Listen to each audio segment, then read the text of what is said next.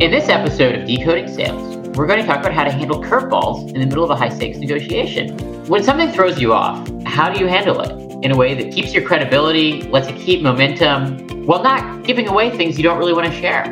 That's what this episode's all about. My name's Alex, and I am the engineer. My name is Peter, and I'm the salesperson for this podcast. All right, Peter. Well, let's dive right in. When somebody throws you a curveball, when you're this close to getting the deal done, how do you handle it? I actually like to think out loud over a call with the prospect to handle those curveballs. You know, brainstorming in real time, showing that you're able to think on your feet and be nimble is really effective because it does a couple things. One is it builds credibility on the other side that you are in fact bringing unique solutions to the table and that you're not just simply parroting or repeating what your manager or your organization might want you to say. So that trust building factor I think is really important. The second thing I think that thinking out loud and getting on the phone to negotiate in real time helps with is it really helps unstick some of the hairy negotiating points that are really hard to replicate in tone and dynamic over an email or written form or in piecemeal other forms of communication. So that's what I would do is just get on the phone and, and really go through this negotiation ping pong in rapid fire so that you're able to get through the curveballs that may come about. I love this idea of thinking out loud and using that to show that you can you have the intellectual horsepower and the credibility and also just move things forward. I'd love to hear an example. What's this like? Remember we talked about the discount of going from 40 to 50%. 40% is fine, okay? Good. I'm glad you I, am glad I convinced you. That. I already got it. Love it. Love it.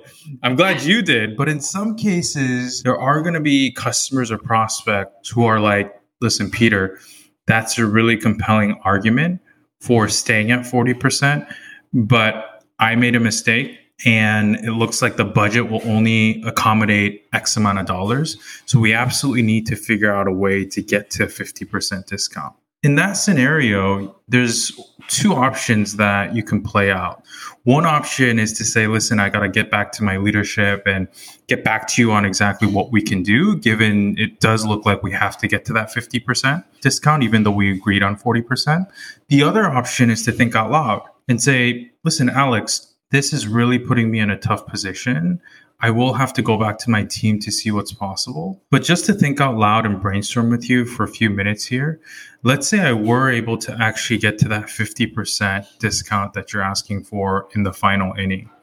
If I were to actually accomplish that, are there some other things that we can work on to make sure the partnership on our side is a little bit more palatable, a little bit more digestible, given that now we're going further in the discount world than what we initially agreed on, which was already a, a generous discount on our end. So, a couple things I, I, did there. One is that I acknowledge that I still have to go to my team and that I can't make any promises on this call.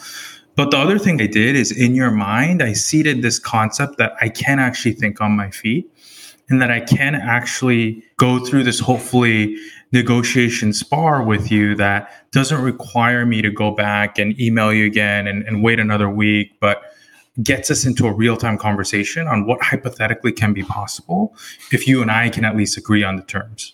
That sounds like a little bit of the conflict. Like if you're able to think out loud and you show that, what you're showing is yes, we can make some progress right now rather than getting delayed. Confidence because you're showing, it, you know, going I'm not sure if we talked about this before, but you know, I often think about these things like momentum building and can we build some momentum? And if you have to go back and forth, it it really kills the momentum. Yeah, kill, time kills all deals. That's another sales saying, sales phrase. I don't know if you've heard, but it, it's true. You know, the more that you delay, the more that you have to go back and speak with your internal stakeholders and then translate that to the other party, the more time the deal takes. And that's not good for either side. But if you're able to agree on the hypothetical terms that two people, you and the and the prospect can agree on before you get off the phone, it makes your life a lot easier because you're able to simplify what the next steps can be. And also again, to my point earlier and to, to what you echoed, it breeds confidence in the other side that I understand that there's negotiation levers. I understand that I can be flexible but we need to figure out a way forward based off of what we agree on. So going back to that example for a minute, you know, one of the other things that you were doing there, it seemed like you were kind of queuing up another thread of what commitments, what you get in exchange. So take me through when you're doing that. What are you, what are you think, what's behind what's coming out out loud? What are you thinking? I mean, especially in enterprise deals and any deal for that matter, pricing is only just one lever that you can pull when you're negotiating. So what I'm queuing up in my mind is what else is valuable to our company when we're selling a platform beyond just selling as close to the list price as possible.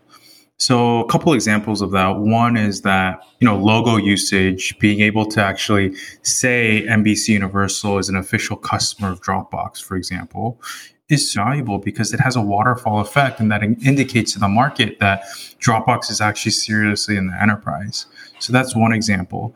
Another example is I could say, Hey, Alex, you know, you're a very reputable engineer in the Valley and reputable engineers have a network of other engineers that they can convince to buy our platform. So if you're open to it, if you really do say that we need to get that extra 10% discount to get to the 50%, would you be open to having three or four reference calls with your peers to help pitch the platform along with us getting on those calls as well? that is also very valuable because then now you're starting to think about okay it's not just one deal that we're talking about. We're talking about alex's network being part of of the deal process. So those are two examples. Another one is a video case study. Alex let's get you on screen you have already given us so many sound bites around what dropbox means to you we'd love to document that and memorialize that in a video and be able to share that as we sell other customers so if you're willing to do that, if you're willing to invest the time there, I'd love to go to bat for you again internally. Hypothetically, if we were able to get to that 50%, could you agree to any of these three things or maybe all of them? And I'll throw it back to you, but I just want to be able to brainstorm out loud with you so that I can go back and confidently say that if we're able to accomplish this discount, there is something else that comes on the other side. What are you looking for from your partner? Are there sort of like green flags or red flags when you're thinking out loud? A red flag is if somebody says, Peter, there's absolutely nothing else I can do. I just know that for this deal to get done, we need 50%. If somebody says that and they're not willing to trade something of value on their end to get that additional discount, I would say to salespeople who are dealing with this to actually strongly consider walking away from the deal because this sets a precedent for becoming a one sided relationship and it will rear its head again in the life of the deal and it will come back. You know, six months later, a year down the line, this person might be very inflexible with your customer success team or your post sales team, or they're looking for something in the renewal that they never talked about. So I would say those types of prospects are better left kind of to their own means because they will become a resource strain not only in the time of negotiation but in the in the life of the actual deal beyond the initial sale that strikes me as very similar to advice I've heard many times people give candidates for engineering offers or, or other offers. You know, if the negotiation with the company, if they do something that maybe strikes you as a little in the gray area or unethical, that don't negotiate through that. Walk away. Because if you're doing it now, you can only expect what's going to happen once once you're on the team and the, the power dynamics have shifted. Yes. Yeah. And it's you know, going back to something we mentioned in episode one again, strip line at that point. You know, if somebody really is inflexible and they're just asking you for something, but they can't give you something back, walk away from the deal. Because if that company really needs your platform and they really need you as a vendor, they will find a way to make it a valuable exchange. But the prospects that don't go through the effort of doing that just are simply not worth aligning with, in my opinion. So it sounds like when you're in these conversations where you're kind of thinking out loud, you can kind of get get into a really good spot where somebody's just a great brainstorming partner. You kind of go back and forth. There's there's maybe like high trust there. You're both working with the same goal. There's another where somebody's just like super inflexible. It's very clear that it's not not going to go anywhere. I feel like there must be a middle ground too, where for example, maybe this person is coming to you, they're maybe a little anxious. Going back to that 40% to 50% discount example, we've kind of keep going back to that person might not be feeling great about it either. That, you know, they're they're kind of letting you down. They've been with you on this journey. maybe they're feeling a little bitten from the conversations internally where they got turned around by by something they didn't expect. So Peter, how do you handle this emotional piece to either get them to come down from like an anxiety they might be sort of like managing internally or an anxiety related to trust that if they say something, well, you might feel comfortable thinking aloud, but maybe they don't. How do you handle the emotions there?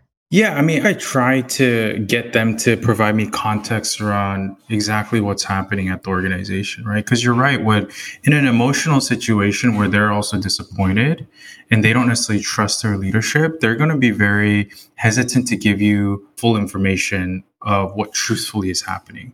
So I'll say things like, listen, Alex, it sounds like a really frustrating situation. I guess just to break down a little bit what exactly is happening on the other side, just so that I understand. And and you you notice what I did there, right? I'll stop there for a second. I'm directly saying let's break this down. And I'm saying I understand why this is frustrating. That's the first step, right? To get on their level. The second step is actually to ask tangible questions that get you the answers as to what exactly is happening. So after you say, "Hey, I understand this is frustrating," and then after you say, let's break this down a little bit, I go into, can you tell me exactly what the conversations were like? When your stakeholders said they needed to go from 40 to 50%. And I understand it's a it's an internal conversation, but I think it's important for me to understand that because if I don't understand the exact mechanics as to what's happened, my leadership team isn't going to trust me to say that this is the last time I'm going to ask for a discount. And the last thing I want is next week for me to ask them, hey, now it's going from 50 to 60%. So what I did there, I slowed the conversation down. I guess we said this in episode three or two go slow to go fast. And what I did was in a very measured way say, listen, let's break this down and dissect this. And then I explained why I'm going deep because going deep into internal conversations can be seen as overstepping my boundaries. But then I logically told you why. And the reason is because Next week, we cannot go from 50 to 60% because we're already going from 40 to 50. So that's how I engage with prospects on that level because then the answer on the other side can't be an emotional one. It has to be a logical breakdown of how we're going to move forward because the consequences they understand are large if we're going to do this again. And basically, what I'm saying is as I said in the beginning, I already said it was an impossibility to go to 50%. Imagine what it's going to be like to go from 50 to 60%. So I just want to make sure we're not in that position. So can you tell me, can you guide me around what your conversations have been so we don't even go there? It reminds me a lot of nonviolent communication as a sort of like discipline or, or concept where you sort of frame requests in terms of needs so that people understand the underlying reason for something, which makes it much easier to empathize with and connects it to something tangible rather than seeming arbitrary. It gives it so much power. Yeah, I think that's right. I think that I'm trying to put myself in the other person's shoes, but I'm also trying to have them do the same thing because I can't expect them to know the internal pressures I'm going through and vice versa. So to do that in both ways is really important because if I were to just say, Hey, Alex, I understand you're frustrated and then proceed to ask you all these really intense questions, it might be very off putting because you're already in an emotional state, right? Of frustration. But you see what I did? I said, I know you're in a frustrated state and I know I'm asking really hard hitting questions, but it's because I'm also dealing with the same sort of frustrations you're probably dealing with. And so that I think is really important because at the end of the day, even though the seller is selling and the prospect is buying, the pressures can sometimes be the same sort of feeling because you're both selling internally at the end of the day. So let's pop up a few levels of the stack here. When you're thinking out loud in any negotiation, there's some things you want to give, some information you want to share, and there's some things you want to get. You, we've kind of talked about those. There's also some things you don't want to share. How do you protect those kinds of details when you're trying to be as open as you can be and think out loud?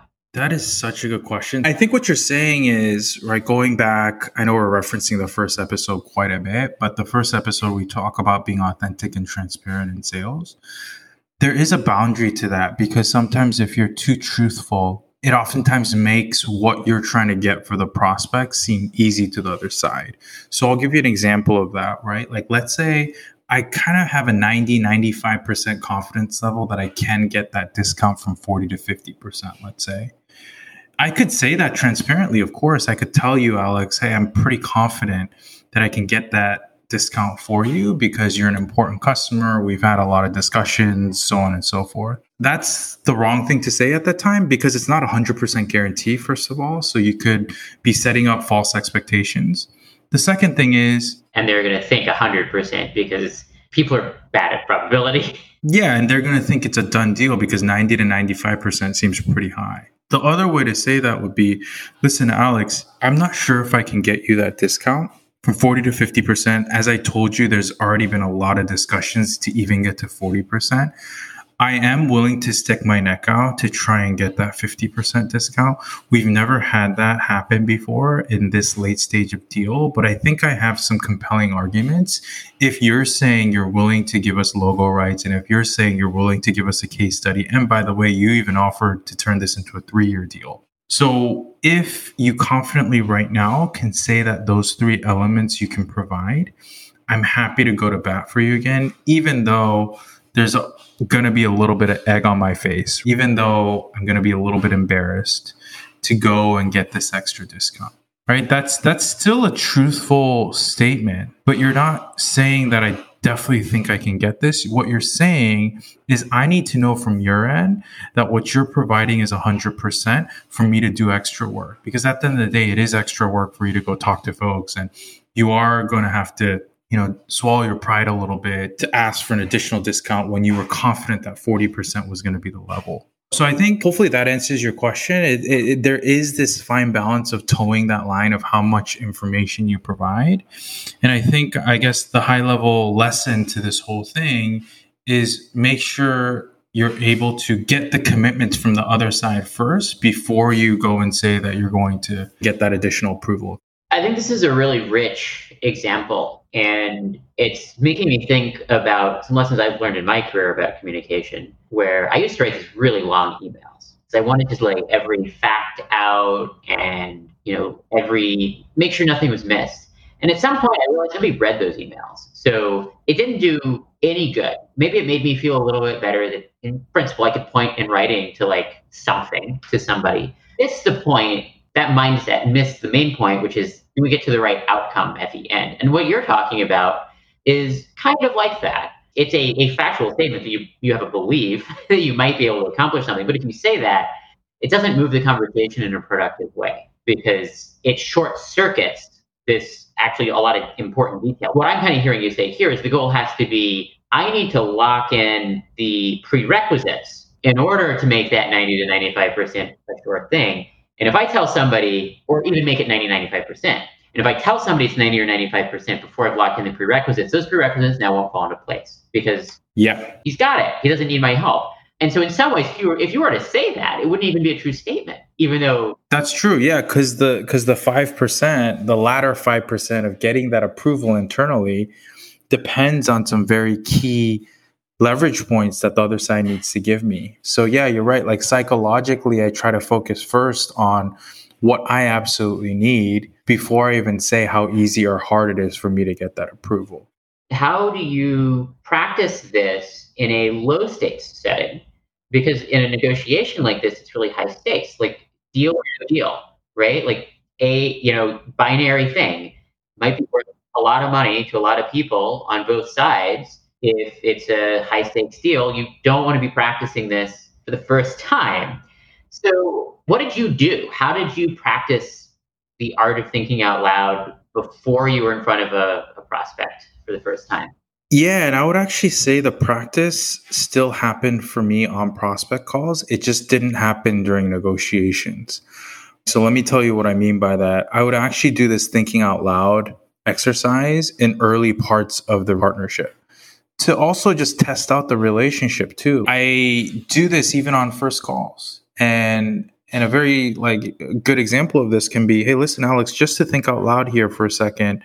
Are you saying that if we're able to actually automate the file saving process from when you upload a, a show onto your physical servers and it being sent out through a shared link to all of the other collaborators in your team, are you saying that could actually be the key feature for you buying Dropbox as an enterprise? Do you see what I did there? It was a very solution based thinking out loud. It, it, was thinking out loud, not in terms of high stakes negotiation, but it was still a brainstorming session with the other side where hopefully it gave a little credibility on my end to say to the other side that I was first listening, and second, that I could think on technical lines of workflow process. So that's what I would say is practice thinking out loud as much as you can in the beginning of deals because it'll be a warm up and a great practice for when you're actually in these high stake negotiation conversations.